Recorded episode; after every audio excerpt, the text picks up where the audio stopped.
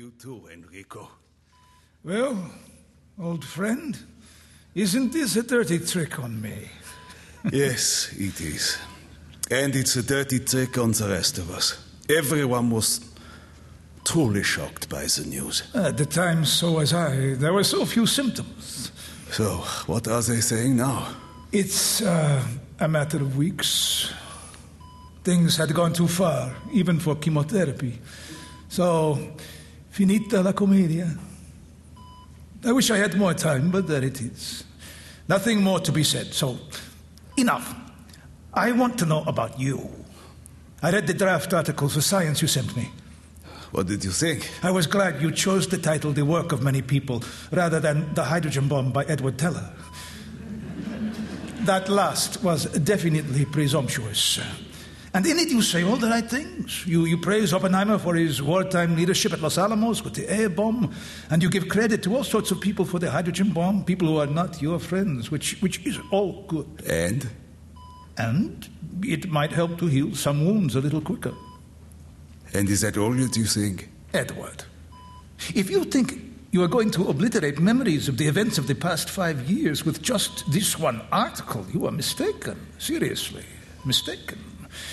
In the eyes of most of your colleagues, you have done everything in your power to destroy Oppenheimer, a man who is respected, worshipped even by so many people.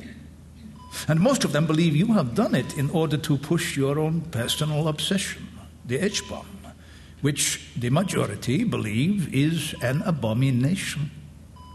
Nothing you can say or write will change that, Edward. Nothing. Then, if it is so clear cut, why do I feel the victim of a profound injustice? Is that so surprising? I have done stupid things, I know. I have wanted unpopular changes, certainly, but does what I have done deserve all the blame for what has happened? Do I deserve to be treated as a criminal? Because that is what is happening. I can no longer find the answer within myself. All those whose friendship I value have turned their back on me, except you, Enrico. I am so low.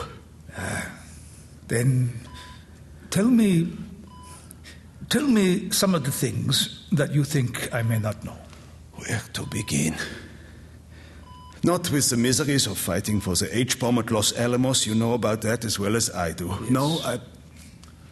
I suppose things began 18 months ago in the summer of 53, just after we moved into the new house in Berkeley. Out of the blue, Bill Borden came to see me.